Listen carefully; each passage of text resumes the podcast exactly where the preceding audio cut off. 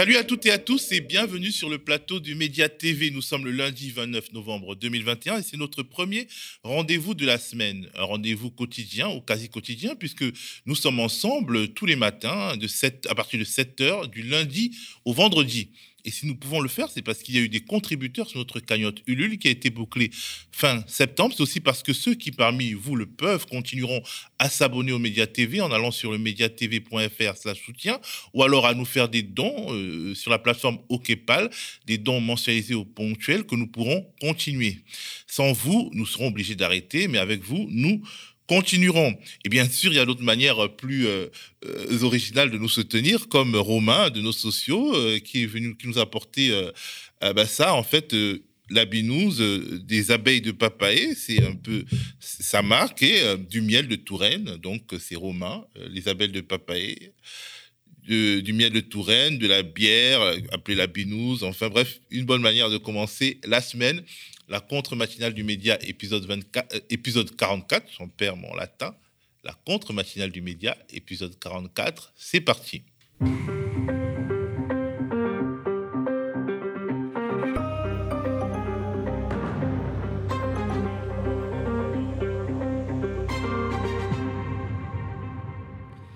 Aujourd'hui, c'est lundi et nous allons faire un peu la revue de l'actualité politique du week-end. Un week-end où on a vu Éric Zemmour échouer à Marseille face à la mobilisation d'un bloc antifasciste qui semble se réveiller et imposer son agenda ce week-end. Paris a manifesté aussi contre le fascisme et un appel est lancé pour le 5 décembre pour une mobilisation qui devrait contrer le meeting d'Éric Zemmour au Zénith. Nous en parlerons avec Thomas Porte, notre ami et camarade Thomas Porte, président de l'Observatoire national de l'extrême droite qui est à mes côtés. Salut Thomas, comment tu vas? Ça va, et toi? Ça va. Bien réveillé Oui, bien réveillé, oui. Moi, je dirais pas la même chose, mais bon, euh, on va faire comme on peut. Alors, donc, euh, euh, ce week-end, on a parlé et reparlé de ce que l'on peut appeler l'affaire Nicolas Hulot, l'enquête d'envoi spécial qui a documenté ce qui était jusqu'ici un secret de polichinelle, déjà évoqué timidement par certains médias à l'époque, traité par le mépris ou l'indifférence. Je parle du comportement pour le moins problématique de l'ancien animateur vedette et ancien ministre de la Transition écologique d'Emmanuel Macron. Nicolas Hulot, face à ce type de comportement et aux solidarités qui se sont constituées, qui, se sont peut-être constituées autour du concerné, peut-on parler de système? Nous en parlerons avec Cassiopée du collectif féministe Les Grenades. L'armée française a-t-elle tué des civils nigériens ce week-end? En tout cas, après avoir été prise à partie par des jeunes des centaines de jeunes burkinabés réclamant le départ des militaires de l'opération Barkhane une semaine avant, une colonne avait rebroussé chemin puis continué et rencontré le même type d'opposition dans la ville de Terra ce week-end face aux contestataires. Elle a reçu le soutien de la gendarmerie nigérienne. Des coups sont partis. Il y a eu trois morts et une occultation incroyable, documentée, emblématique des médias français, y compris ceux qui s'adressent à l'Afrique francophone. Nous allons en parler aller en profondeur sur ce sujet avec Thomas Dietrich, mais commençons par la titrologie. Le Covid, encore le Covid, toujours le Covid. Le Covid et en particulier le variant Omicron signalé pour la première fois en Afrique du Sud et déjà détecté dans des pays européens comme l'Allemagne ou la Belgique. Eh ben, le Covid, il fait à nouveau les gros titres de la presse quotidienne nationale. Le Monde quotidien contrôlé en partie par le milliardaire Xavier Niel, petit prince des télécoms, titre Covid, les menaces du nouveau variant Omicron, un variant classé préoccupant par l'OMS et qui fait peser une menace sur toute la planète, indique le monde, qui ajoute que plusieurs semaines seront nécessaires pour comprendre les conséquences de ces mutations et l'impact sur les vaccins. La Belgique et les Pays-Bas ont déjà annoncé de nouvelles restrictions. L'Allemagne songe à des mesures, nous dit le monde. D'ores et déjà, les principaux indices boursiers font grise mine. La croissance sera nulle au quatrième trimestre en zone euro, ajoute Le Monde, Les Échos, quotidien économique Gérard Bernard Arnault, plus, grosse fortune française, renchérit, pandémie, l'inquiétude revient. Les interdictions de vol depuis l'Afrique australe depuis et vers l'Afrique australe se multiplient. Il y a de la tension, nous apprend les échos, sur les marchés face au risque d'une onde de choc économique. L'humanité, quotidienne d'inspiration communiste, s'indigne. Vaccins, brevets, variants, l'irresponsabilité des pays riches. L'apparition du variant Omicron le prouve. Permettre l'accès à la vaccination pour tous est une urgence mondiale, écrit l'UMA, pour ne pas trop déprimer non plus, ou alors déprimer avec un petit sourire en coin. Ce dessin du site indépendant Mazette, on voit le Premier ministre Jean Castex qui, on le rappelle, a été testé positif au Covid. Quand il entend dire que, d'après Blanquer, son état de santé est rassurant, il peste. Ce type est incapable de s'exprimer sans mentir. Je vais maintenant crever. C'est sûr. Euh, s'inquiète donc le Premier ministre Jean Castex. Mais plus sérieusement, Thomas, à propos du variant, de ce variant Omicron, l'UMA a peut-être raison de parler d'absurdité, en tout cas sur l'absurdité, qui consiste à avoir des politiques de vaccination à caractère nationaliste. Oui, parce que euh, depuis le début, euh, beaucoup de voix se sont levées, y compris à l'OMS, pour dire que, que, la levée des brevets était une des priorités, puisqu'on voit bien que, que les variants, ils apparaissent sur différents endroits du territoire. Et aujourd'hui, si on a une vaccination nationale et pas à l'échelle mondiale, on voit bien que les variants vont venir dans les pays où on est vacciné, mais ils viennent des, pays pardon, où la vaccination n'est pas massive. Et d'ailleurs, le papier de l'UMA dit ce matin que dans les pays à haut revenu, on a 143 doses pour 100 habitants, et les pays à faible revenu, c'est à peu près 7 doses pour 100, 100 habitants. Donc on voit bien qu'on peut pas réfléchir à l'échelle nationale, y compris simplement à l'échelle européenne, mais qu'il faut une vaccination mondiale. Et aujourd'hui, on se heurte euh, à des gouvernements, à une Union européenne et au lobby du Big Pharma qui refusent de lever les brevets parce que derrière, il y a des questions financières et des intérêts euh, massifs euh, de revenus pour certaines personnes. Et encore une fois, voilà, c'est un peu le symbole de la crise telle qu'on la connaît aujourd'hui, c'est-à-dire que la santé pour certaines personnes est une machine à faire du fric. Et les ravages que, cela conduit est absolument dramatique. Et on sortira pas de cette crise si on lève pas les brevets. Et si en parallèle, on rend pas les tests gratuits, parce qu'il y a aussi cette question en France, où on voit qu'il y a un resserrement des mesures sanitaires. Mais comment on peut empêcher la circulation du virus si on ne permet pas à des personnes qui n'ont pas les moyens, par exemple, de faire des tests aujourd'hui? En plus, euh, la dimension punitive, est un peu absurde dans la mesure où la santé publique ne peut pas se faire en punissant 10%, euh, 15% de la population et rendre les tests payants, euh, demander finalement des tests toutes les 24 heures, c'est courir le risque de voir une sorte d'underground de non-vaccinés, non testés, finalement être un danger pour pour euh, la santé publique. Là où, en fait, finalement, un non-vacciné qui peut se tester est plus euh, responsable euh, d'une certaine manière. vous avez raison, il y a une espèce de, d'incompréhension face aux mesures que prend ce gouvernement, mais c'est, le cas depuis le début de la pandémie où il n'y a pas vraiment de logique, parce qu'en réalité, il faut être tout à fait honnête, il y a aujourd'hui des gens qui potentiellement sont susceptibles d'avoir le Covid ou ont des symptômes, mais devant le fait que les tests soient payants, ne vont pas se faire tester, donc vont continuer à avoir une vie sociale, vont continuer à faire circuler le virus et, et, mettre en danger des gens. Donc il ne faut pas montrer du doigt ces personnes-là, mais je crois qu'au contraire, la politique euh, sanitaire euh, de ce gouvernement, elle devrait être de permettre au plus grand nombre euh, de se protéger, de protéger les autres. Et on ne comprend pas bien cette logique de, de, de non-gratuité des tests, qui en vérité est un peu une vaccination obligatoire déguisée. Il faut être quand même assez honnête, puisqu'on va aussi avoir la troisième dose qui va être imposée pour avoir le passeport sanitaire. Donc aujourd'hui, on va vers sur une accélération des mesures coercitives. Alors évidemment, il faut se faire vacciner, c'est très important de le rappeler, puisque c'est aujourd'hui un des éléments les plus importants pour se protéger et pour limiter la propagation du virus. Mais il faut continuer à accompagner celles et ceux qui aujourd'hui ne sont pas vaccinés, les encourager à se faire vacciner et leur permettre malgré tout de faire des tests pour ne pas à la fois se mettre en danger, ne pas mettre en danger les autres. Alors, quelque part aussi, il y a un défi, c'est le défi de la crédibilité, le défi de la confiance, parce que même dans l'hypothèse où en fait euh, il y aurait des vaccins disponibles pour euh, toute l'humanité, la défiance vis-à-vis du vaccin, elle est forte. Elle est forte aussi dans les pays en voie de développement où il y a eu d'énormes scandales sanitaires, des, tests euh, faits sur des êtres humains dans des pays comme le Nigeria, etc., qui, ont créé une gigantesque défiance telle que celle qu'on peut observer en Guadeloupe et en Martinique, qui en réalité une réalité post-coloniale, ce type de défiance. Et on se dit c'est insoluble, c'est-à-dire que euh, nous sommes arrivés à un niveau de défiance mondiale et un niveau de d'angoisse euh, tel que euh, on s'en sortira difficilement par, en tout cas par la contrainte. Oui, il y, a plusieurs raisons. Effectivement, par exemple, vous avez rappelé, on, a souvent parlé ici du scandale de la chlordécone qui fait que qu'il y a un passif sur le fait que le gouvernement euh, ment, euh, qu'il dit que c'est pas dangereux, puis après on s'aperçoit des années après que ça a contaminé euh, des milliers de personnes. Donc il y, a cette défiance-là. Il y a le fait qu'on a quand même connu une début, un début de crise pandémique où on ne savait pas exactement ce qu'il y avait dans les accords entre le Big Pharma et l'Union européenne, où on avait l'interdiction quasiment de consulter les contrats qui étaient signés entre les gouvernements et les laboratoires. Donc il y, a toute une défiance qui a été alimentée alimenté euh, par différents gouvernements, et y compris en France, où on a menti sur les masques, on a menti sur les tests, on a raconté tout et son contraire. Donc effectivement, quand vous alimentez cette défiance-là, après, c'est difficile de revenir derrière, puisqu'il y a une question de rupture de confiance qui s'est fait. Mais je crois qu'il faut rappeler quand même que le vaccin, c'est c'est une, c'est une solution euh, indéniable pour lutter contre la pandémie et il faut euh, inviter les gens à se vacciner.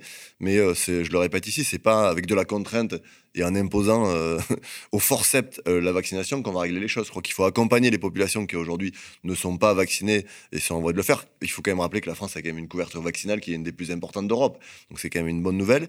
Mais il faut accompagner ces gens-là, il faut continuer à discuter avec, il faut les convaincre, il faut faire de la vaccination de, de proximité. Ce qu'on a dit depuis le départ, est-ce que le gouvernement ne fait pas aujourd'hui? Donc il y a une véritable bataille à mener là-dessus. Le Covid est partout, mais il n'y a pas que le Covid. Libération, euh, le quotidien Libération, désormais contrôlé par une fondation suscitée par son ancien propriétaire, le magnat des télécoms et patron de BFM Patrick Drahi, mais aussi le quotidien catholique La Croix, fondé une plutôt décalée. Le Panthéon à Baker ouvert, titre Libé, qui revient sur la panthéonisation de Joséphine Baker. La cérémonie est prévue pour demain. Une icône féministe et antiraciste, symbole éternel de la liberté, dans un pays où ces valeurs sont mises à mal estime Libé. Et la croix-titre diocèse de Paris le trouble après une série de mises en cause. Monseigneur Opetti, archevêque de Paris, a remis sa charge au pape. Pour parler de manière triviale, il a démissionné, il a plus ou moins été démissionné d'ailleurs. Monseigneur Opetti est mis en cause pour une relation intime avec une femme adulte consentante et de nombreux fidèles se solidarisent de lui, allant jusqu'à soupçonner une cabale. Par ailleurs, la révolte générale en Guadeloupe et en Martinique fait aussi parler d'elle. Guadeloupe, Martinique, le gouvernement dans le piège, écrit le Figaro. Les déclarations de Sébastien Lecornu, ouvrant la voie au débat sur l'autonomie de ces départements outre-mer, sont considérées par le Figaro comme un curieux coup de poker, d'autant plus que pas grand monde sur place ne demande l'autonomie, selon le quotidien de la droite traditionnelle, dont on rappelle qu'il est contrôlé par la famille d'assaut, dont le principal métier est la vente d'armes et autres matériels de guerre. Les Outre-mer coûtent cher et leurs accès de fièvre sont fréquents, mais il y va de l'influence française dans le monde, écrit le Figaro aussi dans la presse indépendante ces témoignages recueillis par le Bondi Blog sur la situation en Guadeloupe. On est obligé d'arriver à des extrêmes, peut-on lire, à des extrêmes dramatiques. Ce qui a permis de créer, c'est ce qui a permis de créer la visibilité du mouvement, estime en tout cas l'un des jeunes interrogés. Alors Thomas, est-ce qu'on peut considérer que le gouvernement a perdu la main en Guadeloupe et en Martinique, que cette proposition de débat sur l'autonomie en est un signe?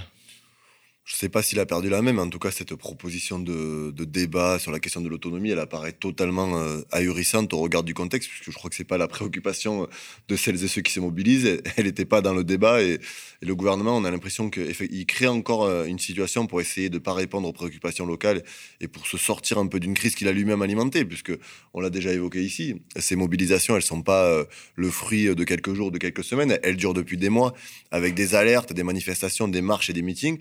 Gouvernement n'avait pas répondu. Euh, il y a depuis une grève générale et des mobilisations massives et une colère extrêmement importante face à la gravité de la situation, la dégradation, la pauvreté et des décennies en fait de politique de l'État français qui n'ont pas accompagné euh, cette population-là. Et aujourd'hui, le gouvernement vient avec cette proposition euh, d'autonomie dont on ne sait pas trop d'où elle vient, mais on voit bien l'objectif quand même. C'est un peu noyer les revendications et amener le débat sur un autre sujet. Et à mon avis, ça va pas être de nature à répondre à la colère euh, populaire qu'il y a sur le territoire, puisque la plateforme revendicative qui a été signée par euh, de très nombreuses organisations est toujours sur la table. Le gouvernement n'a toujours pas répondu à, ces objectifs-là et à ces revendications-là. Donc a, on voit pas bien comment on va sortir de cette crise-là, mais euh, il faut faire attention que le gouvernement ne perde pas totalement la main, parce que la mobilisation, elle est très dure. On voit qu'elle s'étend un peu ailleurs. Et je crois que il faut vraiment que le gouvernement prenne en compte euh, les désirs de ces populations-là, leurs revendications, les écoute et prenne en compte la situation extrêmement dramatique que traversent ces gens-là. le gouvernement a fait un geste en, disons, en, prorogeant l'obligation du pass sanitaire qui est désormais euh, au 31 décembre, je crois, en tout cas globalement, euh, l'obligation, enfin, en prorogeant l'obligation vaccinale, aujourd'hui, un soignant qui n'est pas vacciné peut, exercer, exercer en, Guadeloupe et en Martinique. Mais c'était une partie des revendications, on l'a évoqué ici. C'est-à-dire qu'effectivement, il y avait la, défiance vis-à-vis de la vaccination sur le pass sanitaire, où aujourd'hui, quand même, on avait des situations là-bas à l'hôpital dramatiques, puisque le personnel soignant était déjà euh, très inférieur aux, besoins des populations. Et là, on avait en plus un recul avec des soignants qui n'étaient pas vaccinés. Mais il y avait aussi des questions sur l'augmentation sur, euh, des salaires, sur la pauvreté, sur l'éducation que répond le gouvernement sur l'accès à l'eau dans ces territoires? Aujourd'hui, on a quasiment un tiers de la population qui n'a pas accès à l'eau potable. Aujourd'hui, on n'a pas de réponse du gouvernement. Donc, il faut aussi que sur tous ces thèmes-là, et pas simplement sur la partie, j'ai envie de dire, Covid et crise sanitaire, il y ait des réponses concrètes parce que c'est des problématiques qui sont depuis des années posées sur la table et on ne peut pas accepter que des populations soient dans une telle souffrance. Un autre article à lire dans la presse indépendante, il a été publié par Reporter, le quotidien de l'écologie. C'est une enquête dont le titre est QR code, toujours sous l'œil de l'État. Le QR code, un usage en cours depuis assez longtemps dans certains pays d'Asie, mais qui s'est imposé en France avec la crise Covid. Le QR code continuera à coloniser les espaces sociaux, prévoit l'historien François Jarige. Et il poursuit en disant, et je le cite, En 20 ans, nous sommes passés d'un outil pour intensifier la logistique à un outil pour régir et contrôler les humains dans tous les aspects de leur vie. Le QR code, qui s'appliquait d'abord au flux de marchandises, sert désormais à gérer et à surveiller le troupeau humain au début de cette matinale, tu es le président de l'Observatoire national de l'extrême droite et nous vivons une sorte de revival de l'extrême droite en question avec la présence sur la ligne de départ de cette présidentielle de deux candidats d'extrême droite, Marine Le Pen et Éric Zemmour. Éric Zemmour aux propos encore plus extrêmes que celui de Marine Le Pen, mais qui essayait avec un certain succès, si l'on en croit les sondages, de réunir sous la même fêtière droite extrême et extrême droite. Éric Zemmour était à Marseille et sa visite a été gâchée par une mobilisation populaire et antifasciste. On regarde un petit zap à ce sujet. Oui, absolument. Et il a été euh, bien euh, dans une situation compliquée en termes de communication tout à l'heure parce qu'on nous annonçait une déambulation dans les rues de Marseille qui devait durer 30 minutes. Le résultat, un rush à l'appui, elle n'a duré que 13 minutes. On nous annonçait euh, le fait qu'il devait rencontrer des commerçants et des riverains. Bah, écoutez, finalement, il n'en a rencontré aucun. Il a tracé sa route accompagné d'une ancienne euh, élue, en tout cas du Rassemblement national, qui a parti il y a un mois, qu'il a accueilli pour une visite euh, dans les rues, mais ça ne s'est pas du tout passé comme prévu, accueilli également par un collectif antifasciste, une vingtaine de personnes qui ont suivi le parcours en parallèle et qui l'ont très souvent interpellé. Éric Zemmour qui n'a absolument pas réagi, qu'on a senti parfois mal à l'aise, même s'il ne l'a pas reconnu.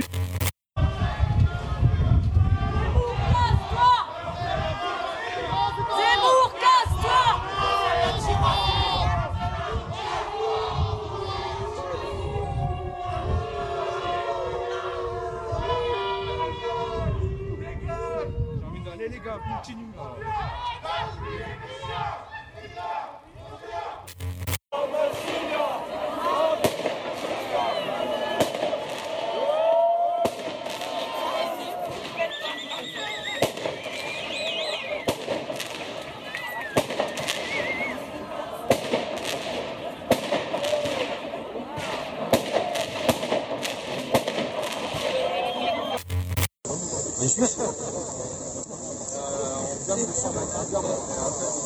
il couvre un Suisse Non, non.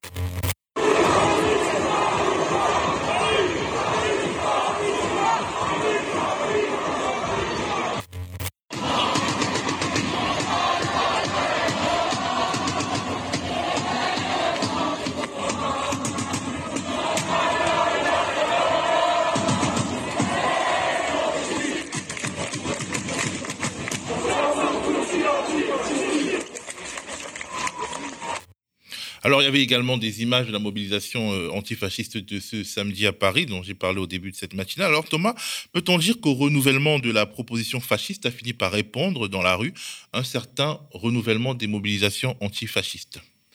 Moi, je crois qu'on parle souvent de la génération climat, par exemple, sur euh, les jeunes qui se mobilisent depuis, euh, depuis des mois et des années contre le réchauffement climatique. Je crois qu'il y a une génération antifasciste qui est aujourd'hui en train de, d'émerger, y compris euh, chez les jeunes, puisqu'il y a un renouvellement des militants antifascistes euh, qui se fait en, lien évidemment avec celles et ceux qui mènent la bataille depuis des années. Mais effectivement, on voit ressurgir sur le territoire beaucoup de personnes qui euh, veulent lutter contre le fascisme, qui veulent lutter contre l'extrême droite, contre toutes ces idées-là. Et, évidemment, la, présence d'Éric Zemmour dans le débat public, un certain nombre de ses propos, tous les gens qui le soutiennent et, l'extrême dangerosité des idées qu'il met sur la table, elles ont aussi créé les conditions d'avoir une résurgence de ces gens-là qui ne veulent pas que ces idées émergent dans le pays, qui ne veulent pas que ces idées aient tout simplement le droit de citer dans le pays. Et je crois que ce qui s'est passé à, Marseille ce week-end est, extrêmement important. Marseille est une terre de résistance, c'est une terre de, gauche depuis des, décennies sur ces questions-là. Et le message qui a été envoyé à Éric Zemmour était particulièrement clair et on a vu qu'il n'avait pas sa place dans la ville de Marseille, parce que ce qu'on a retenu beaucoup le, droit, le, doigt d'honneur d'Éric Zemmour, mais il est quand même venu à Marseille en disant, en parlant de la deuxième ville de France, et il a dit euh, voilà ce que la France ne doit pas devenir. Donc il a stigmatisé toute une population et toute une ville, et ça, euh, ça passe pas euh, chez les Marseillais et chez beaucoup de, militantes et de militants qui aujourd'hui se mobilisent sur les questions d'antifascisme. C'est une bonne nouvelle. Alors, on se dit qu'à Paris, le meeting de Zemmour au justement, le 5 décembre, prévu pour le 5 décembre, ne sera pas de tout repos. Il y, a une, euh, mobilisation qui a été euh, initiée par euh, Solidaire, la CGT et la Jeune Garde qui aura lieu le 5 décembre. Effectivement, je crois qu'il y aura aujourd'hui partout où Éric Zemmour se déplace des mobilisations citoyennes et populaires. Pour dire que non, cette personne-là, elle n'a pas sa place dans un débat présidentiel, elle est dangereuse pour la République, elle a quand même été, il a quand même été condamné deux fois pour des propos racistes. si on énumère la liste des gens qui le soutiennent, on voit qu'il charrie tout ce qui se fait de pire dans l'extrême droite, c'est-à-dire des gens qui aujourd'hui étaient dans les poubelles de l'histoire qui n'osaient pas affirmer euh, leurs idées, qui n'osaient pas dire des choses. Et aujourd'hui, on parle de la réhabilitation de Pétain, on parle du procès de Maurice Papon, on parle de la rafle du Veldiv comme si c'était des choses qui étaient normales et qui, n'engageaient pas la responsabilité de l'État français. C'est quand même ce que dit Eric Zemmour. Donc il met un certain nombre de sujets dans le débat qu'on n'osait pas imaginer pouvoir revenir. Et c'est aussi aujourd'hui pour ça qu'il y a une telle mobilisation, un tel degré de radicalité derrière chez, ceux qui ne veulent pas voir Eric Zemmour, pardon, être candidat à la présidentielle. Donc c'est, vraiment une bonne nouvelle. Et on voit qu'il y y a des collectifs comme la Jeune Garde, euh, dont on a vu euh, les images d'un des, des, responsables, je crois, sur, euh, sur votre vidéo, qui, fait, qui fait aussi le lien aujourd'hui entre le mouvement antifasciste et le mouvement associatif, le mouvement syndical et la gauche politique. Donc il y a, aussi des liens qui se recréent entre toutes ces organisations-là. Ça a été le sens de l'appel du 12 juin qu'on avait initié à plusieurs, qui déjà posait un cadre commun avec les organisations. Et on voit aujourd'hui que c'est bien, puisqu'il y a des organisations qui ont une tradition qui est différente, mais qui se retrouve sur un objectif commun, qui est celui euh, de lutter contre l'extrême droite et contre la mouvance fasciste, parce qu'il faut quand même rappeler que le mouvement euh, antifasciste, il est né euh, dans les années 30, et notamment en opposition à Mussolini en Italie.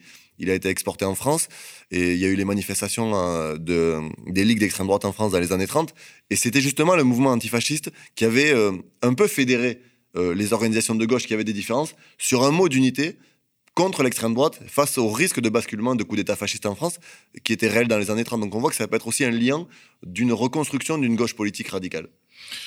Quelque part, en se faisant l'avocat du diable, on peut se dire, on peut considérer que la pratique consistant à entraver un candidat putatif n'est pas très démocratique.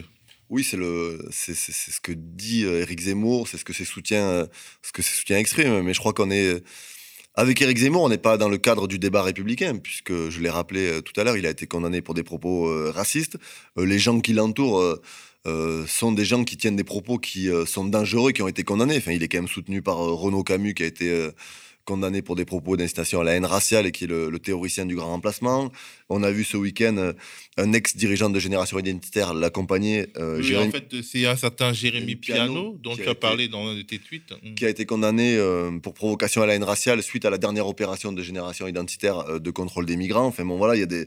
on se rappelle quand même il y a quelques semaines quand Éric Zemmour a été euh, a été en déplacement à Nantes. Euh, son déplacement et ses meetings ont été organisés euh, par une association dont le vice-président s'appelle Luc Taché, qui était avant dans une association qui a été dissoute et il se déguisait en nazi. Et cet homme-là a répondu à l'Obs en disant bah, le régime nazi n'était pas si négatif que ça, il y a des choses positives. Donc on voit que derrière Éric Zemmour, il y a des choses qui sont extrêmement gravissimes. Et effectivement, moi je, je salue ce qui a été fait à Marseille et il faut qu'il y ait une mobilisation populaire pour, que, pour euh, s'opposer à Eric Zemmour. Aujourd'hui, euh, c'est un véritable danger pour notre pays. Les idées qu'il met dans le débat public, je le répète, sont extrêmement problématiques et cassent des digues qu'on n'avait pas entendues depuis des décennies. Euh, c'était un verrou, Vichy, par exemple, pour l'extrême droite. ils n'osaient pas en parler avec des termes aussi, aussi positifs qu'Eric Zemmour. Et aujourd'hui, on a quand même quelqu'un qui dit que les fonctionnaires qui avaient collaboré pendant l'occupation n'étaient pas responsables de leurs actes parce qu'ils obéissaient à la politique de l'État français. il dit que le maréchal Pétain a, protégé euh, une majorité de juifs français. Alors que tout, euh, aujourd'hui, euh, les historiens de référence là-dessus disent que c'est faux. Donc on a quelqu'un qui revisite l'histoire et qui revient en arrière sur des, sur des combats qui sont absolument rétrogrades et qui veut nous imposer une société qui est une société raciste. C'est le candidat de la haine, Éric Zemmour, et quand on voit l'équipe qui l'entoure, c'est des candidats et c'est des soutiens qui ont été tous plus ou moins condamnés pour des propos racistes ou antisémites par le passé. Donc c'est vraiment terriblement dangereux. Au-delà de ce qui s'est passé à Marseille, on a l'impression qu'Éric Zemmour euh, a perdu sa dynamique. Il y a Philippe de Villiers, par exemple, qui a annoncé qu'il n'irait pas au Zénith le 5 décembre en mettant en avant le risque réputationnel pour le Puy du Fou, le parc d'attractions contrôlé par sa famille. Mais de manière plus générale, il y a euh, Jean-Frédéric Poisson aussi qui prend ses distances. Il y a un certain nombre de personnes, disons, euh, de, la, de la droite extrême ou de la droite dure ou de la droite, disons, conservatrice qui prennent leur distance. il y a aussi, on a vu il y a 4-5 jours, je crois, Charles Gave, qui était un, financier qui avait apporté un peu d'argent à Éric Zemmour au départ, qui a dit qu'il se mettrait en retrait un peu de cette campagne. On voit qu'il y a. Ben, je crois que notamment ce qu'a fait Éric Zemmour euh, euh, devant le Bataclan, euh, qui était absolument scandaleux, où il a utilisé la mémoire de gens assassinés par des terroristes pour faire une instrumentalisation politique. Elle a elle a choqué, même si on était habitué à l'outrance avec Eric Zemmour. Là, euh, beaucoup de ses soutiens ne pensaient pas qu'il irait si loin. Et aujourd'hui, effectivement, Eric Zemmour, qui était une bulle médiatique et où il n'arrêtait pas de monter dans les sondages, aujourd'hui, on voit qu'il stagne ou qu'il baisse. Il y a un certain nombre de gens qui le soutenaient qui se décalent un peu. Mais la chose extrêmement dangereuse avec tout ça, c'est qu'Éric Zemmour, il a réussi une opération, c'est celle de normaliser encore plus Marine Le Pen. C'est-à-dire qu'on pense qu'aujourd'hui, Marine Le Pen est une candidate normale du débat républicain, que ses idées sont tout à fait normales, et que finalement, elle est, c'est quelqu'un de modéré.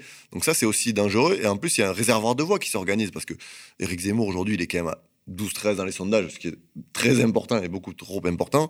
Donc on voit que l'extrême droite, elle élargit son spectre avec deux candidats, même si on peut aussi compter Nicolas Dupont-Aignan. Il y a aussi Yvan Benedetti. Euh, si on fait son profil, on, voit que la dangerosité du personnage. Mais c'est vrai qu'Éric Zemmour, il, agit aujourd'hui un peu comme un, repoussoir pour, euh, pour certaines personnes. On voit qu'il y a des gens qui s'éloignent de lui, qui reviennent vers Marine Le Pen, mais il faudra observer ça de, de près parce qu'on a quand même une extrême droite qui est quasiment à 25-30% dans les sondages. Merci Thomas, on se revoit euh, bien vite. Merci d'être un ami si fidèle de la matinale du média. On continue l'exploration du week-end politique avec euh, Cassiopée, porte-parole du collectif féministe Les Grenades, car ce week-end, les effets des révélations de l'émission Envoyé spécial sur ce qu'on pourrait appeler le système Nicolas Hulot ont continué, notamment avec l'éviction du député Mathieu Orphelin, ancien macroniste de la campagne de Yannick Jadot. Mais on commence par un petit zap. Ce soir, enquête sur Nicolas Hulot, des femmes accusent. Envoyé spécial en direct ce soir à 21h05 sur France 2.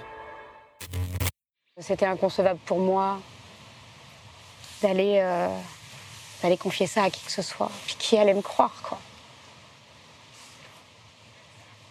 Une gamine de 16 ans, Nicolas Hulot, qui, euh, qui allait me croire? Tant qu'on n'est pas concerné, hein, on se demande toujours, mais pourquoi elles en parlent 30 ans après? Là, moi, je comprends mieux. Je, me, suis déjà fait aussi cette réflexion, très sincèrement, hein, quand j'ai entendu ce genre de, reportage et de plainte, en me disant, mais pourquoi elles en parlent maintenant euh? Et on comprend après, bah, suite à la discussion que j'ai eue avec Sylvia, avec ma fille, on, comprend que pourquoi elles n'en ont pas parlé avant, parce que bah, quand on est seul, euh, c'est pas évident de faire cette démarche-là. C'est sûrement pas évident. Le président de la République lui a demandé de ne pas lâcher Nicolas Hulot. Moi, je, ne connais pas ni cette affaire ni rien, je ne sais pas quoi dire. Mais au sommet de l'État, on lui demande de s'engager davantage. Le manque d'expression de ta part, euh, il commence à se voir. Pendant qu'elle s'éclipse au téléphone, les conseillers de Marlène Schiappa imaginent alors une mise en scène. se montrer aux côtés de Nicolas Hulot à l'Assemblée nationale. Du coup, on fait ça. Par contre, on ressort vraiment avec elle. Là, t'auras toutes les caméras qui sont là parce qu'il va attendre de toute façon. Et puis, euh, et puis voilà. Et ça affiche, on a l'image. L'image qui peut dire beaucoup aussi. Mais ce n'est pas tout. La secrétaire d'État jette quelques idées sur le papier en prévision d'une tribune de soutien à Nicolas Hulot apparaître dans le journal du dimanche. Pour lui témoigner de son soutien sa solidarité. Sa solidarité. On va me dire pourquoi vous êtes solidaire avec l'épouse et pas avec la femme. Ça tombe un peu sous le sens, non? Ça tombe un peu sous le sens, non? Comme, comme, elle l'a toujours dit, la justice se rend euh, dans, les tribunaux et pas dans les torchons populistes. Les torchons populistes, non, c'est tout moche Ouais, c'est tout moche. Dans cette tribune, Marlène Schiappa fustige les accusateurs de Nicolas Hulot. Bonjour Cassiopée, je rappelle que tu es porte-parole du collectif féministe Les Grenades. Est-ce que, avant toute chose, tu pourrais nous présenter ce collectif féministe? Bien sûr, donc c'est un collectif qui a été cofondé il y a environ un an et demi maintenant. Euh, donc c'est un collectif féministe, intersectionnel et inclusif. Et dans nos deux axes principaux de militantisme, il y a d'abord avant tout l'éthique en politique. Euh, nous avions d'ailleurs rédigé une tribune à ce propos le 10 mai dernier, et aussi la lutte contre la pédocriminalité. Alors, dans le dernier envoyé spécial, on voit des images qui prouvent qu'au plus au, sommet de l'exécutif, on a décidé, lors des révélations précédentes en 2018, de faire bloc autour de Nicolas Hulot. Et la personne utilisée pour, en gros, faire du féminisme washing, si on peut utiliser l'expression, eh ben, c'est Marlène Schiappa. Est-ce que. Euh, enfin, on a vu les images tous ensemble. Est-ce que c'est surprenant? Est-ce que c'est euh, attendu? J'aurais aimé te répondre non, mais malheureusement, euh, il semblerait que ce soit le cas et que euh, on voit bien que les violences faites aux femmes font partie d'un système et sont des violences systémiques, système qui se perpétue dans les plus hautes sphères du pouvoir. Euh, je veux dire, si on regarde le mandat de Macron, dont la grande cause du quinquennat était les violences faites aux femmes, deux de ses ministres ont été accusés de viol. Donc deux ministres, c'est-à-dire Nicolas Hulot et Gérald Darmanin. Gérald Darmanin, qui est euh, le ministre de tutelle de Marlène Schiappa et qui a été accusé de viol. Euh, est-ce qu'on peut parler finalement d'instrumentalisation? J'ai vu euh, sur la page Twitter des Grenades que vous êtes très, disons, défiant vis-à-vis de, comment dire, d'une tendance qui accablerait en fait finalement la femme utilisée pour féminisme washé euh, la pratique et qui en oublierait les euh, hommes euh, coupables ou accusés de, de, violences sexuelles, de viols, etc. Est-ce que quelque part, il y a un danger justement de, de, de, céder à l'instrumentalisation en ne regardant pas les principaux acteurs et puis en regardant ailleurs? Euh, nous, cherchons à regarder les principaux acteurs, mais ce que nous dénonçons avant tout, c'est le système qui permet justement la protection et l'impunité d'hommes puissants qui ont un dysfonctionnement dans leur rapport aux femmes, ce qui a été particulièrement bien mis en avant dans l'affaire Hulot. Ce que d'ailleurs une des personnes qui a témoigné contre lui a dit, c'est il y a un dysfonctionnement dans son rapport aux femmes. Et ce dysfonctionnement est répété, et comme on le remarque, il y a de très nombreux hommes qui sont accusés de violences euh, et d'actes d'agression sexuelle en politique. Certains ont même été condamnés à ce propos et pourtant restent euh, élus à des postes qui restent importants. Et, dans le cas de, Nicolas, Nicolas, Hulot, on se rend compte qu'en fait, il y a eu plusieurs. Euh, enfin, je veux dire, euh, le, reportage d'envoyé spécial, l'enquête d'envoyé spécial, ce n'est pas le premier temps. Il y a plusieurs alertes, plusieurs fois où la question a failli monter et en fait, elle est redescendue. Ce qui est aussi très effrayant, c'est encore une fois, quand on écoute les témoignages, beaucoup disent qu'elles avaient été prévenues par l'entourage politique de Nicolas Hulot. Ce qui démontre bien que ces comportements d'agresseurs étaient connus au sein euh, de son parti et de sa cellule. Pourtant, rien n'a été mis en avant pour pouvoir le stopper, pour pouvoir qu'il ne puisse plus nuire. Et c'est extrêmement grave de se dire que beaucoup de membres, en tout cas de personnes proches conseillers autour de lui, l'ont manifestement activement protégé et n'ont même pas, et pas cherché à protéger les victimes. Enfin, c'est très clair quand, par exemple, Pauline Lavaux disait on, m'a empêché euh, de participer activement à sa campagne car j'excitais trop le candidat. La personne qui était protégée, elle n'était pas Pauline, c'était Nicolas Hulot.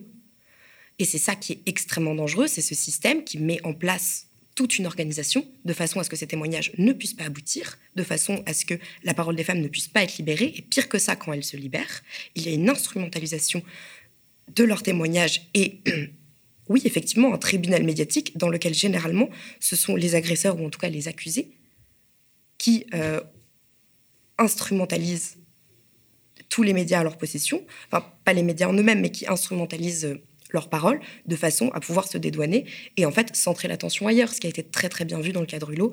En 2018, il commence par répondre dans PFM TV avant même que l'affaire d'Hebdo soit sortie, ce qui empêche euh, le journaliste présent de lui poser des questions précises sur cette affaire-là. Il ensuite, comme pour beaucoup, euh, porte plainte pour diffamation contre la victime. Et comme souvent dans ces cas-là, cette plainte ne va pas, enfin, va être abandonnée de la part de la personne qui la lance, de façon à, éviter tout type d'enquête complémentaire. Et cette plainte est abandonnée quel jour? Le 24, un 24 décembre, un jour où personne ne va se renseigner sur ça, tout le monde est occupé ailleurs. Et cette fois-ci encore, il a précédé le, le reportage d'envoyé spécial, l'enquête d'envoyé spécial sur BFM TV. Exactement. On remarque encore une fois cette même stratégie de détourner l'attention, de centraliser la parole et de euh, décaler en euh, faisant un discours victimaire et se présentant soi-même comme la victime, en n'ayant d'ailleurs jamais un mot pour ces dites victimes. On a l'impression que euh, le système politique français est vérolé. Est-ce que le MeToo politique, ce qu'on appelait le MeToo politique, a servi à quelque chose, selon toi? C'est ce qu'on espère. le MeToo politique est une vague qui a encore besoin de prendre de l'ampleur et qui prend de plus en plus d'envergure, notamment euh, grâce euh, à cette brillante enquête euh, de la part de Virginie Villard sur Hulot. Le MeToo politique, donc c'est une tribune qui est sortie le 15 novembre dernier, qui a été signée par 285 femmes dans le monde politique et qui demande des mesures et des actes pour sévir contre le, les violences sexuelles qui existent encore existent dans ce milieu. Comme on le voit, différentes militantes féministes subissent des agressions sexistes au sein même de nos hémicycles, ce qui est juste intolérable. Euh, il y a nombreux hommes politiques qui sont accusés et même certains qui ont été condamnés pour des faits d'actes de violence sexuelle et qui restent en poste. Euh, par exemple, il y a le cas de Georges Tron, qui était emprisonné et qui restait maire de la ville de Dravel l'année dernière, qui a fini par donner sa démission suite à la pression des collectifs militants. Euh, on a aussi en Guadeloupe Cédric Cornet, qui est maire de Gosier et qui a été condamné pour atteinte sexuelle sur mineurs de moins de 15 ans.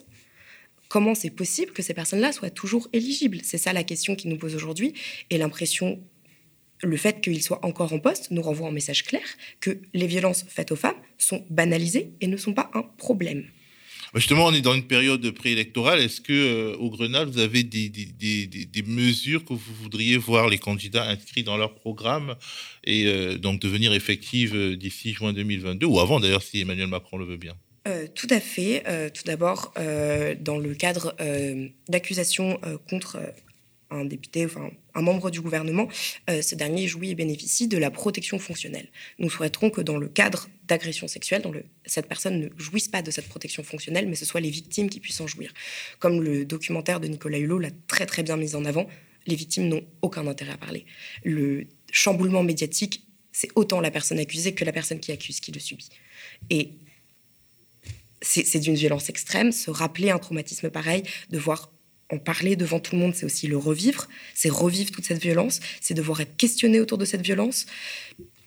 Et c'est subir en plus un acharnement médiatique de la part de ceux qui soutiennent le candidat, particulièrement dans le cadre de Lio, qui était et qui a été une des personnalités politiques, enfin une des personnalités préférées des Français. En plus de ça, euh, on demande aussi à ce que les personnes qui ont protégé ou cherché à protéger un agresseur soient démises de leurs fonctions et ne soient plus éligibles. Euh, aussi, bien sûr, que si un agresseur qui a été condamné ne soit plus éligible, dans le cas de Georges Breton, il ne subit que six ans d'inéligibilité. Or, une personne qui agresse et qui et puis en plus dans son cas, il a été condamné pour viol, ça dénote encore une fois d'un rapport au corps des femmes qui est extrêmement problématique et qui est intolérable. Comment une personne qui est supposée nous représenter, qui doit montrer l'exemple, peut être accusée de fait pareil? Et enfin, nous demandons aussi que la levée de l'immunité parlementaire dans le cadre de ces affaires, par exemple dans le cadre de Benoît Siamant, qui est euh, poursuivi par son ex-femme pour, pour violence conjugale. Benoît Siamant qui est un député. Tout à fait. Euh, bénéficie de cette immunité parlementaire, ce qui fait que bah, l'enquête est entravée, il ne peut pas y avoir de perquisition, il ne peut pas être mis en garde à vue, alors que euh, il y a quelque temps, il a été euh, retrouvé euh, tentant de pénétrer dans le domicile de son ex-femme alors qu'elle bénéficie d'une ordonnance de protection. en gros, vous demandez la fin d'une certaine forme d'impunité. Exactement. Nous demandons à ce que c'est bien beau de dire que la parole des victimes se libère, mais encore faut-il qu'elle soit écoutée. Est-ce que euh, au, Grenade, vous avez l'impression vraiment que euh, l'univers médiatique, euh, bon, on a vu en voie spéciale, mais que l'univers médiatique participe à visibiliser la cause du féminisme? On a souvent l'impression désagréable que ces dernières années, la droite, voire l'extrême droite, se saisit, se part de féminisme et de laïcité d'ailleurs pour en quelque sorte stigmatiser. Est-ce que un discours justement inclusif, féministe inclusif comme le vôtre, est-ce que vous estimez qu'il est mis en avant dans les médias? Malheureusement il reste encore, euh, je trouve, assez peu audible, dans le sens où euh, souvent les propos vont être déformés. C'est typiquement ce qu'on peut voir dans le cas d'Alice Coffin. On a très souvent tendance à extraire une phrase totalement de son contexte et déformer, manipuler tout autour de façon à déformer ses propos et lui faire dire des choses qu'elle n'a pas dit. C'est d'ailleurs quelque chose qu'elle dit très régulièrement sur les plateaux ne me faites pas dire ce que j'ai pas dit. Car en effet, on, cherche souvent à manipuler sa parole qui est pourtant juste, exacte et précise. Et typiquement, dans le contexte du métaux politique, ce qu'elle avait indiqué il y a environ un an de cela, c'est que le milieu politique est un entre-soi masculin, ce qui favorise un climat de violence sexiste et sexuelle. Merci beaucoup Cassiopée d'avoir été à notre matinale et euh, du courage à, toi et à tous les, toutes les membres du collectif des Grenades. Merci beaucoup et merci infiniment de m'avoir euh, accueilli et reçu aujourd'hui. On en arrive bientôt à la dernière partie de notre contre matinal. La semaine dernière, déjà, je parlais ici avec Thomas Dietrich, une colonne française qui devait quitter Abidjan sur la côte ouest africaine pour rejoindre Gao au Mali en passant par le Burkina Faso et le Niger. Une colonne qui a très vite rencontré l'hostilité d'une jeunesse qui ne veut plus de la présence militaire française au Sahel parce qu'elle considère que cette présence est inutile vu que la situation sécuritaire face aux milices djihadistes se dégrade chaque jour un peu plus. À Kaya, au Burkina Faso, l'armée française a tiré et fait plusieurs blessés dans le silence assourdissant des grands médias et de la classe politique. Samedi dernier, rebelote à Terra, ville du Niger. Cette fois-ci, il y a eu des morts, trois morts dont l'armée française est accusée. Mais ici, en France, dans les médias et sur la scène politique, silence, occultation, incroyable, scandaleuse occultation. J'en parlerai tout de suite avec notre collègue Thomas Dietrich, mais regardons d'abord un petit élément de contexte, un extrait de la télévision marocaine Medi 1 qui très vite a mis les mots sur la réalité quand les médias français, notamment l'AFP et RFI, organisaient le silence, voire la censure. Regardons. Les affrontements ont commencé hier soir avec plusieurs manifestants qui se sont opposés au passage du convoi militaire de la force Barkhane en provenance du Burkina Faso. Des jeunes, pour la plupart, qui ont érigé des barricades sur la voie principale qui traverse cette ville de Terra située dans la région de Tilaberi. On ne veut pas de vous, rentrez chez vous sont entre autres les slogans scandés par les manifestants qui ont refusé le passage au convoi en direction de la région de Gao au Mali voisin. Des populations qui n'ont d'ailleurs pas hésité à braver les soldats nigériens venus sécuriser le passage du convoi composé d'une centaine de véhicules. Des heurts ont par ailleurs éclaté dans la soirée avec des jets de grenades lacrymogènes, mais aussi des tirs de sommation à balles réelles selon certains témoins. La situation serait d'ailleurs montée d'un cran ce samedi, malgré les appels au calme et les tentatives de disperser la foule. Si les autorités n'ont pas encore officiellement réagi, des sources concordantes font état sur place d'au moins trois morts parmi les manifestants ainsi qu'une quinzaine de blessés. Les circonstances restent encore floues sur la provenance des tirs en question, mais toujours est-il que des vidéos partagées sur les réseaux sociaux témoignent de la violence des affrontements qui se poursuivaient encore ce samedi après-midi. Alors bonjour Thomas, nous étions euh, la semaine dernière ensemble pour parler du blocage d'un convoi français au Burkina Faso dans la ville de Kaya, un convoi bloqué par des centaines de jeunes en colère qui n'ont plus confiance en l'armée française et veulent son départ, un convoi parti de Côte d'Ivoire et qui doit arriver à Gao dans le nord du Mali en passant par le Burkina et le Niger, un convoi qui a fini par rebrousser chemin pour repartir après la euh, dispersion de la manif et qui s'est à nouveau fait bloqué par de jeunes manifestants à Terra, au Niger, samedi, au Niger donc. Et cette fois-ci, il y a eu trois morts, trois morts et une incroyable occultation médiatique. Est-ce que tu peux nous raconter? Bah, C'est vraiment un chemin de croix pour ce, pour ce convoi. Hein. Donc c'est un convoi de l'armée française, un convoi de logistique assez important de 90 euh, camions et qui a vocation, donc qui part de, de, Abidjan. Hein. C'est du matériel qu'on a amené au port de Abidjan en Côte d'Ivoire et qui est destiné à alimenter euh, les bases françaises au Sahel dans le cadre de la lutte contre le, contre le terrorisme. Et donc, comme tu l'as rappelé, euh, il y a eu des manifestants pacifiques, faut le dire, qui ont bloqué ce convoi, une première fois à Kaya, au Burkina, qui l'ont obligé à faire demi-tour. Il n'a pas fait demi-tour euh, très loin, puisqu'il est retourné vers la capitale du Burkina, Ouagadougou, avant de pouvoir continuer sa route vers le Niger, puis vers le Mali, puisqu'il va aller jusqu'à Gao, qui est une des bases les plus importantes euh, de la force euh, militaire française Barkhane au Sahel. Et euh, ce qui s'est passé, c'est que cette localité, qui est une très petite localité, hein, qui est à peu près 180 km au nord-ouest de Niamey, la capitale du Niger, il y a eu des manifestants qui ont de nouveau fait un barrage, comme ça s'était passé au Burkina, avec les mêmes revendications. Contrairement à ce qu'on raconte dans les médias français, c'est pas que les manifestants croient que les militaires français livrent des armes aux djihadistes. Non, c'est pas ça. C'est que y a, on demande à l'armée française de partir du Sahel. Il y a une volonté de reprise en main de, sa souveraineté, et puis un ras-le-bol. Voilà, c'est chez nous. On ne veut plus aujourd'hui l'armée française qui a été incapable de lutter contre les terroristes. Et euh, ce qui s'est passé, c'est qu'il n'y a pas eu seulement que des blessés, il y a eu des morts. Il y a eu au moins deux morts chez les jeunes manifestants, qui, je le rappelle, étaient pacifiques. Et c'était des jeunes de 22 et 23 ans. Il faut rappeler leur nom? Doudou Adamou, Hamza Jibey, hein, parce qu'on a tendance à les invisibiliser dans les, dans les médias français quand ils en parlent. C'était des jeunes qui avaient la vie devant eux, qui sont sortis, et puis il y a eu des tirs, visiblement des tirs de l'armée française. On a envoyé aussi des avions, hein, un avion de chasse qui a lâché euh, des, leurs pour impressionner la population.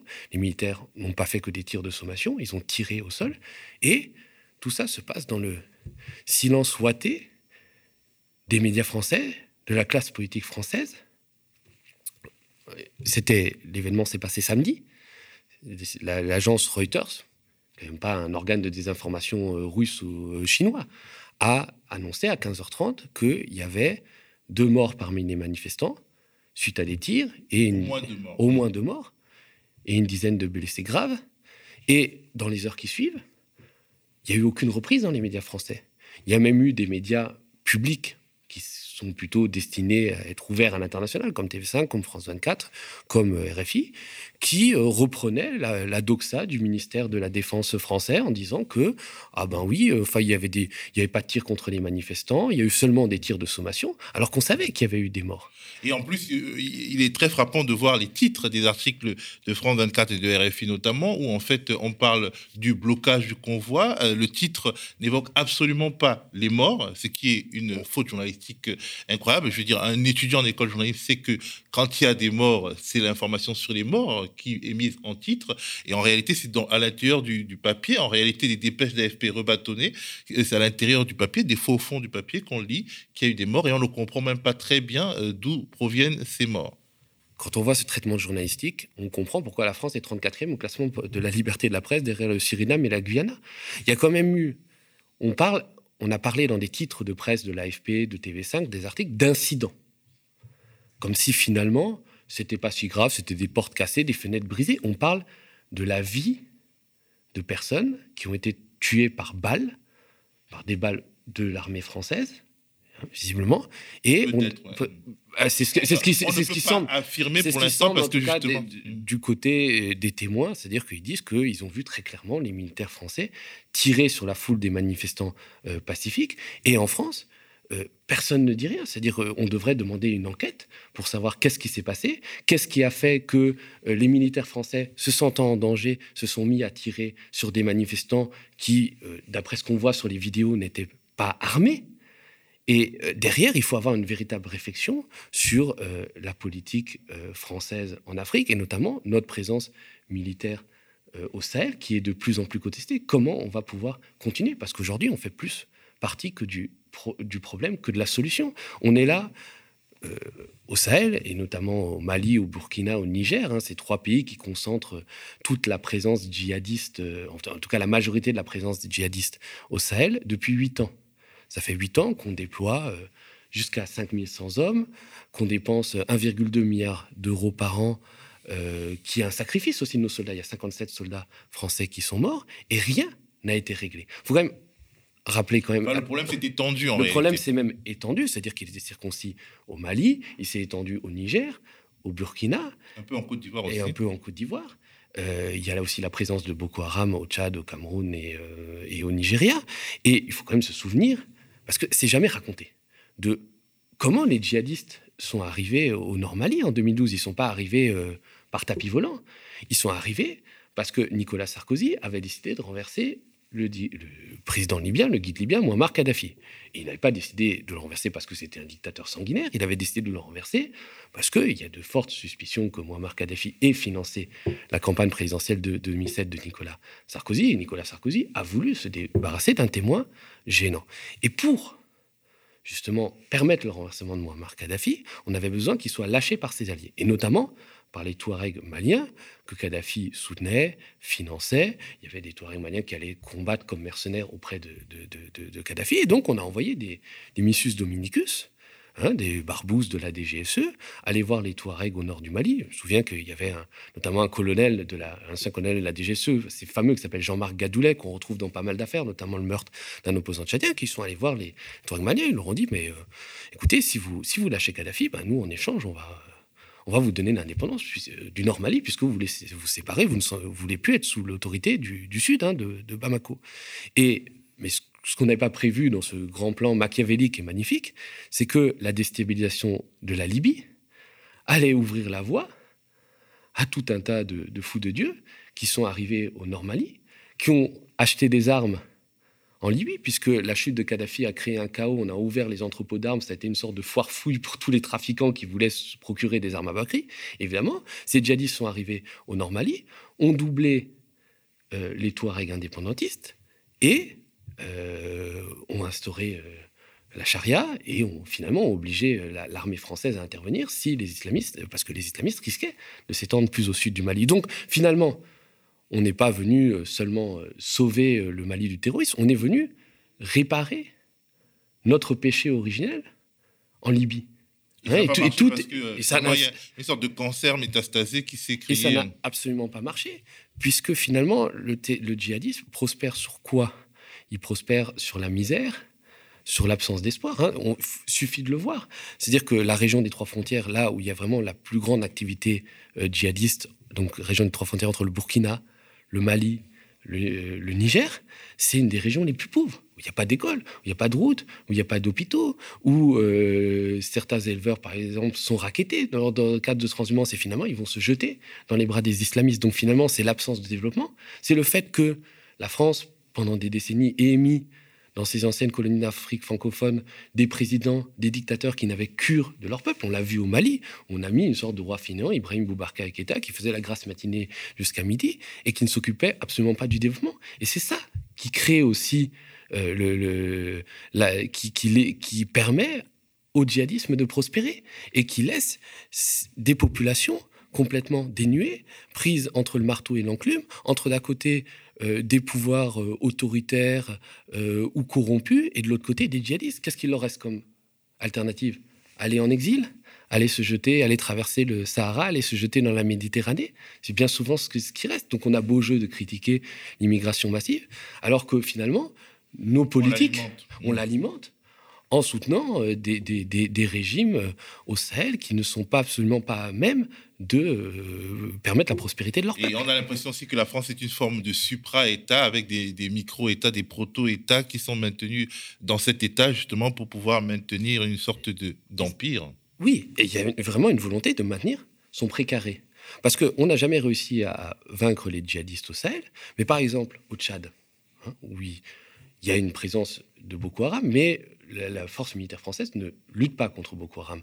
Par contre, ce qu'ils font, c'est qu'ils luttent contre des rebelles qui sont absolument pas djihadistes et qui veulent renverser la dynastie Déby, hein, puisque Idriss Déby, avant sa mort en 2021, était vraiment le meilleur ami de la France au Sahel. Et à plusieurs reprises, on l'a sauvé. Je me souviens qu'en 2019, on a quand même dévoyé le mandat de la force militaire française au Sahel pour aller bombarder des rebelles qui étaient absolument pas des djihadistes et pour sauver notre meilleur ami, le maréchal Déby.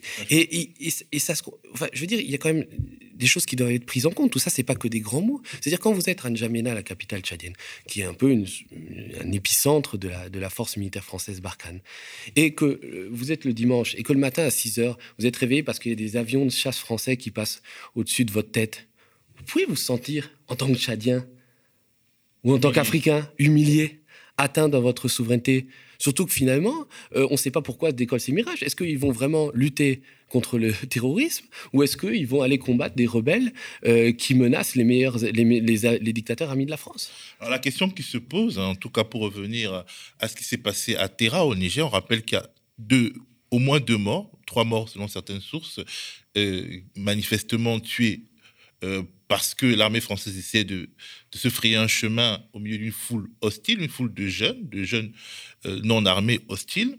Alors la question qui se pose, qui doit être posée par la presse française, par les parlementaires français, par l'opinion française, est notre armée a-t-elle tué trois civils, deux ou trois civils, et blessé près de 20 civils dans un pays étranger d'où nous vient historiquement notre uranium? Alors toi, Thomas, tu as posé la question à des officiels, en tout cas à des sources au Niger dès le week-end, et manifestement, les Nigériens veulent assumer le, les morts. Oui, c'est assez extraordinaire. C'est-à-dire une source assez bien placée au sein du gouvernement nigérien m'a dit on, on va, entre guillemets, endosser ce qui s'est passé parce que euh, ce convoi était aussi escorté par des forces de sécurité nigériennes. Et on va faire en sorte, on veut que ça soit comme ça. On veut que finalement, on laisse planer le flou. Et d'ailleurs, le communiqué des officiels nigériens du ministère de l'Intérieur nigérien a laissé planer le flou pour savoir qui avait tiré entre euh, on n'a pas dit clairement qu'il avait tiré entre les forces de sécurité nigériennes et euh, les militaires français. C'est une grammaticale d'ailleurs. C'est une, prouesse euh, grammaticale, c'est volontairement écrit avec les pieds et ça pose quand même question. C'est-à-dire qu'au Niger, vous avez effectivement des intérêts stratégiques pour la France, puisqu'il y a l'uranium hein, qu'il faut. Alors, c'est beaucoup moins qu'avant. Avant, euh, à peu près 30. Historiquement, il y avait 33%, à peu près un tiers de l'uranium qui servait à faire fonctionner les centrales ici qui venaient du Niger. Aujourd'hui, c'est plutôt vers 15-20%, mais ça reste quand même important. C'est exploité par euh, le successeur d'Areva qui s'appelle Orano. Et donc, vous avez un président euh, nigérien qui s'appelle Mohamed Bazoum, qui est venu un peu au secours de la France en disant que ben, on souhaite que la France reste parce que si la France part, demain c'est le, c'est le chaos. Alors, Mohamed Bazoum, qui est le président nigérien, a tout intérêt à dire ça, puisque c'est un personnage qui est euh, très aimé, en tout cas, des milieux sécuritaires français. C'est un peu devenu le nouveau meilleur sous-préfet de la France euh, en Afrique. C'est-à-dire que... Euh, qu'Idriss Déby... voilà, c'est-à-dire que quand, euh, quand il était ministre de l'Intérieur du précédent président Mamadou Issoufou et qui réprimait des manifestations, qui embastillait des membres de la société civile nigérienne, Paris n'a jamais réagi. Et aujourd'hui, alors qu'on est en train de reconfigurer Barkhane, puisque on est censé, hein, Emmanuel Macron a annoncé qu'on passait de 5100 hommes à 2500 à 3000 hommes et qu'on allait plus se, se, détacher du Tchad, de N'Djamena, et se ramener vers le Niger. Ce qui a une justification effectivement géographique, c'est-à-dire qu'on se rapproche des, endroits où les terroristes euh, agissent, et aussi qu'il y a une justification politique, puisque le meilleur ami de la France au Sahel, l'homme fort sur qui tout reposait, Idriss Déby Itno, hein, le président du Tchad, le maréchal, est mort euh, en avril 2021. La France, notamment Jean-Yves Le le ministre des Affaires étrangères, a permis que son fils, Mamad Déby, euh, prenne le pouvoir par un coup d'État au mépris de la constitution tchadienne, sauf que le Mamad Déby n'a pas les mêmes épaules que son père. Et euh, la France, voyant que finalement le Tchad risque de sombrer dans les mois qui viennent dans un chaos, puisque euh, le fils d'Ebi est absolument pas capable de tenir son pays euh, comme le père, ramène une, grande, une grande partie du dispositif de Barkhane au Niger et donc conforte Mohamed Bazoum. C'est-à-dire, moi je sais par exemple que Jean-Yves Le Drian a demandé à Idriss Déby, du temps où il était encore vivant, de financer la campagne électorale de Mohamed Bazoum pour qu'il soit élu à la tête du Niger. Et d'ailleurs, la France s'est tue quand il y a eu des suspicions de fraude électorale lors de la dernière élection présidentielle qui s'est tenue en fin de l'année dernière, au début de cette année. Donc évidemment, Mohamed Bazoum a tout intérêt de faire le service après-vente et de protéger euh, finalement les intérêts français, puisque euh, ces intérêts français confortent son pouvoir et lui ramènent aussi des financements, puisqu'il y a tout un tas de financements qui vont avec euh, la présence militaire française. En tout cas, le Niger, le gouvernement nigérien, Mohamed Bazoum, oui. Mais, mais derrière je veux dire, ces gouvernements qui sont liés à la France, il y a une colère indéniable des peuples. Qui m'ont d'ailleurs, c'est c'est pas un sentiment anti-français comme c'est dit dans la plupart des médias. C'est un sentiment contre la politique française en Afrique, c'est-à-dire le distinguo est bien fait. Et moi, je souhaite, c'est même plus de l'ordre du souhait, c'est de l'ordre de la prière que euh, nos gouvernants, Emmanuel Macron, Jean-Yves Le Drian, entendent entendre enfin cette colère des peuples africains qui disent que à la France que c'est plus chez vous, c'est plus votre c'est plus votre non mais c'est plus votre empire. Et je pense que c'est très important s'il leur reste une once de lucidité, s'ils sont pas encore perdus dans les brumes de leur toute puissance coloniale. Je pense que Jean-Yves Le Drian et Emmanuel Macron doivent faire partir les soldats français. On doit ramener nos soldats à la maison. On doit dire que ben, d'ici un an et demi, deux ans, Barkhane, c'est fini. C'est-à-dire, dans ce laps de temps, on fait monter en puissance les armées nationales et aussi l'ONU, qui pour l'instant est une sorte d'éléphant blanc, et on lui donne un vrai mandat offensif. Parce que sinon, qu'est-ce qui va se passer? On va. Ça va être pire qu'une histoire de convoi bloqué. On va rompre le lien entre la France et l'Afrique. Et je ne parle pas du lien colonial, je ne parle pas des bases militaires, je ne parle pas du franc CFA, je ne parle pas de cette vassalisation permanente des anciennes colonies d'Afrique francophone. Tout ça doit être balayé, bien sûr. Je parle d'un lien beaucoup plus important, beaucoup plus fondamental, que personne ne veut voir briser. Ce lien, ce lien-là, c'est un lien de culture, c'est un lien de langue, c'est un lien d'humanité. Combien on a de binationaux familiaux. Combien on a de binationaux? Il y a 2 millions de Français qui sont originaires d'Afrique subsaharienne. Moi, je me souviens, j'étais au Mali en, en, 2020, au plus fort de la contestation contre le président Ibrahim Boubacar Keïta, qu'on accusait d'être un sorte de pantin de la France. Et les manifestants, dans la rue, faisaient très très bien la différence entre les simples Français et la politique française qui était menée, qui est détestable. D'ailleurs, les gens ne comprenaient pas pourquoi la France des droits de l'homme se conduisait comme ça en Afrique. Et, et, et, je, je, vais, je, vais, finir sur ça, parce que si on ne change pas rapidement, il sera trop tard. Un moment, il sera trop tard. Tu te souviens et tu pourras mieux le raconter que, que moi qu'en 2004, en Côte d'Ivoire, pour la faire très court, Jacques Chirac voulait chasser le président Laurent Gbagbo, hein, dont la tête ne lui revenait pas, et les militaires français avaient tiré sur des manifestants désarmés, faisant là plusieurs dizaines de morts, ce dont on n'a jamais vraiment parlé. Et en représailles, une petite partie de la population ivoirienne avait commis des actes euh, anti-français contre des civils euh, français. Et ça avait créé une rupture. Et moi, je ne souhaite pas ça.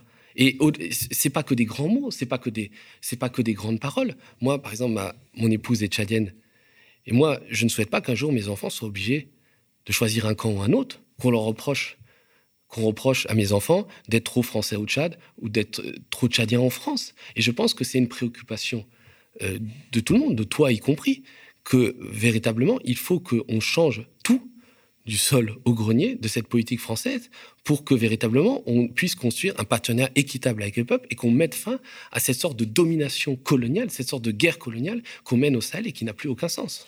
En tout cas, on rappelle qu'il y a 17 ans, justement, il y avait eu en Côte d'Ivoire les événements de novembre 2004, durant lesquels, dans des circonstances similaires à celles de, de Kaya et de Tira, euh, mais c'était Abidjan, l'armée française avait tué des dizaines de personnes. En réalité, on a compté 64 euh, morts dans un enfant de 13 ans, et il y avait eu le même type d'occultation, ce que Daniel Schneiderman avait appelé, dans sa chronique à Libération, le journalisme en uniforme. Il avait, fallu attendre des semaines et un reportage de 90 minutes hein, sur Canal+, l'émission euh, à l'époque animé par Paul Morera, aujourd'hui patron de la boîte de production en première ligne, pour briser l'omerta. Finalement, les choses n'ont pas beaucoup changé. En tout cas, hier, dans la nuit, alors que nous préparions cette matinale, le journal Afrique de TV5 Monde, la chaîne de télévision de la francophonie, contrôlée par la France, mais aussi par la Suisse, la Belgique et le Canada. Bref, un JT diffusé principalement à destination de l'Afrique et non de la France, a publié des témoignages accablants. On regarde. Le ministère de l'Intérieur nigérien, via un communiqué, a en effet fait état de deux morts, 11 blessés graves parmi les manifestants. Nous n'avons pas pu entrer à l'hôpital de Terra, aucune autorité n'a souhaité répondre à nos questions. Quelques-uns ici ont accepté de témoigner. Mon petit frère est une des victimes. Il avait 23 ans. Le matin, il s'est réveillé. Nous avons prié ensemble. J'étais sur place depuis le matin et aucun de nos militaires n'avait donné l'ordre de tirer. Je peux vous assurer que ce sont les militaires français qui ont tiré les gaz lacrymogènes et les coups de feu. Et tous les témoignages recueillis accusent l'armée française. Je remercie l'armée nigérienne qui est venue pour le maintien de l'ordre. C'est surtout l'armée française qui est à la base de ce massacre. Certains ont été présents au contact du convoi des soldats et des gendarmes nigériens. Ils ont tiré sur nous. L'hélicoptère a fait deux fois avec, avec son gaz kirmogène. Mais si c'est pour tirer là, c'est le Français même qui nous a tirés. Parce que le truc, c'est devant moi que c'est passé. Ils ont dit que c'est pas eux, c'est les gendarmes du Niger qui l'ont fait. C'est faux, c'est pas vrai. Alors, on est dans une situation rocambolesque où le gouvernement nigérien dit c'est nous qui avons tiré sur notre peuple et où le peuple dit ah mais non c'est pas nos, gendarmes qui ont tiré sur nous, ce sont les gendarmes français quelque part donc euh, le, gouvernement africain donc vassal assume la violence comme au Burkina Faso aussi le gouvernement burkinabé a coupé internet mobile pendant plus d'une semaine. D'ailleurs je pense c'est toujours coupé pour justement empêcher les populations de, se réunir et de contester la présence française. Et finalement, la contestation de la présence française au Burkina, on est passé à une contestation violente du pouvoir de Roch-Marc Kaboré au Burkina, comme si finalement le discrédit s'étendait désormais au chef d'État qui refuse de, bah, de rompre avec la France. Oui, c'est-à-dire qu'on n'a pas compris pourquoi euh, Internet avait été coupé au Burkina, qui a quand même, depuis le renversement de Blaise Compaoré en 2014, hein, depuis la révolution qu'il y a eu au Burkina en 2014, une tradition démocratique et citoyenne. Et puis là, on a coupé Internet. Donc on se demande d'où est venu l'ordre. Est-ce qu'il est venu de la présidence burkinabé ou est-ce qu'il est venu de Paris pour éviter que euh, les informations sur ce qui se passait à Kaya, sur ce convoi qui a été bloqué, sur les blessés qu'il y a eu aussi par balle, Hein, euh, sur des tirs de l'armée française, ça a été documenté par, par Libération, circulent. Et c'est la même chose au Niger, c'est-à-dire qu'on a l'impression qu'on que la France veut faire endosser au Niger euh, la responsabilité du drame qui s'est déroulé à Terra. Et euh, moi, je trouve ça assez scandaleux que la classe politique française, y compris les hommes politiques de gauche, ne se saisissent pas de ce problème en demandant une commission d'enquête, en disant mais on veut savoir, parce qu'effectivement, on est une armée étrangère qui a tiré sur des civils désarmés n'est absolument pas djihadiste, dans un pays étranger, dans un contexte quand même de forte tension. Et euh, c'est vrai qu'il y a tout d'un coup des manifestations. Là, on a, on a vu samedi au Burkina Faso, il y a eu des manifestations très fortes contre euh, le régime de Romain Kaboré, mais aussi contre euh, la présence militaire française. Donc c'est pour ça qu'il faut d'urgence revoir notre politique pour mettre en place un calendrier de retrait de Barkhane et revoir de fond en comble euh, nos relations avec l'Afrique pour les, mettre non pas sous l'angle de la domination, mais sous l'angle d'une fraternité entre les peuples, d'une fraternité de langue, d'une fraternité d'histoire et puis une fraternité de destin. Et, mais aujourd'hui, cet aveuglement qu'a Emmanuel Macron et qu'a Jean-Yves Le Drian nous conduisent à l'abîme. En tout cas, conduisent la France risque de tout perdre en Afrique. Et ce, lien de, et les Français avec, hein, parce que euh, à un moment donné, quand le feu part, on, ne peut plus l'arrêter. Euh, voilà. En tout cas, euh, c'était important de revenir là-dessus. on espère que le Parlement, le gouvernement, les médias mainstream vont revenir dessus. On espère que nos amis d'arrêt sur image vont aussi documenter mieux que nous en fait l'occultation médiatique. la presse indépendante, ça sert aussi à ça c'est pour ça qu'il faut la financer. Voilà, la compte matinale du média, c'est terminé pour euh, aujourd'hui. Continuez de partager, mettez des petits pouces bleus et postez des commentaires. Et pour ceux qui le peuvent, abonnez-vous ou faites-nous un don mensuel ou ponctuel. Allez sur le médiatv.fr slash soutien. Quant à moi, je vous dis à demain. Je te dis à toi, Thomas, merci. Le média devient une coopérative. Alors pour garantir son indépendance, n'hésitez pas à devenir sociaux et à nous soutenir sur le médiatv.fr. Et pour ne rien rater de nos contenus, abonnez-vous au podcast.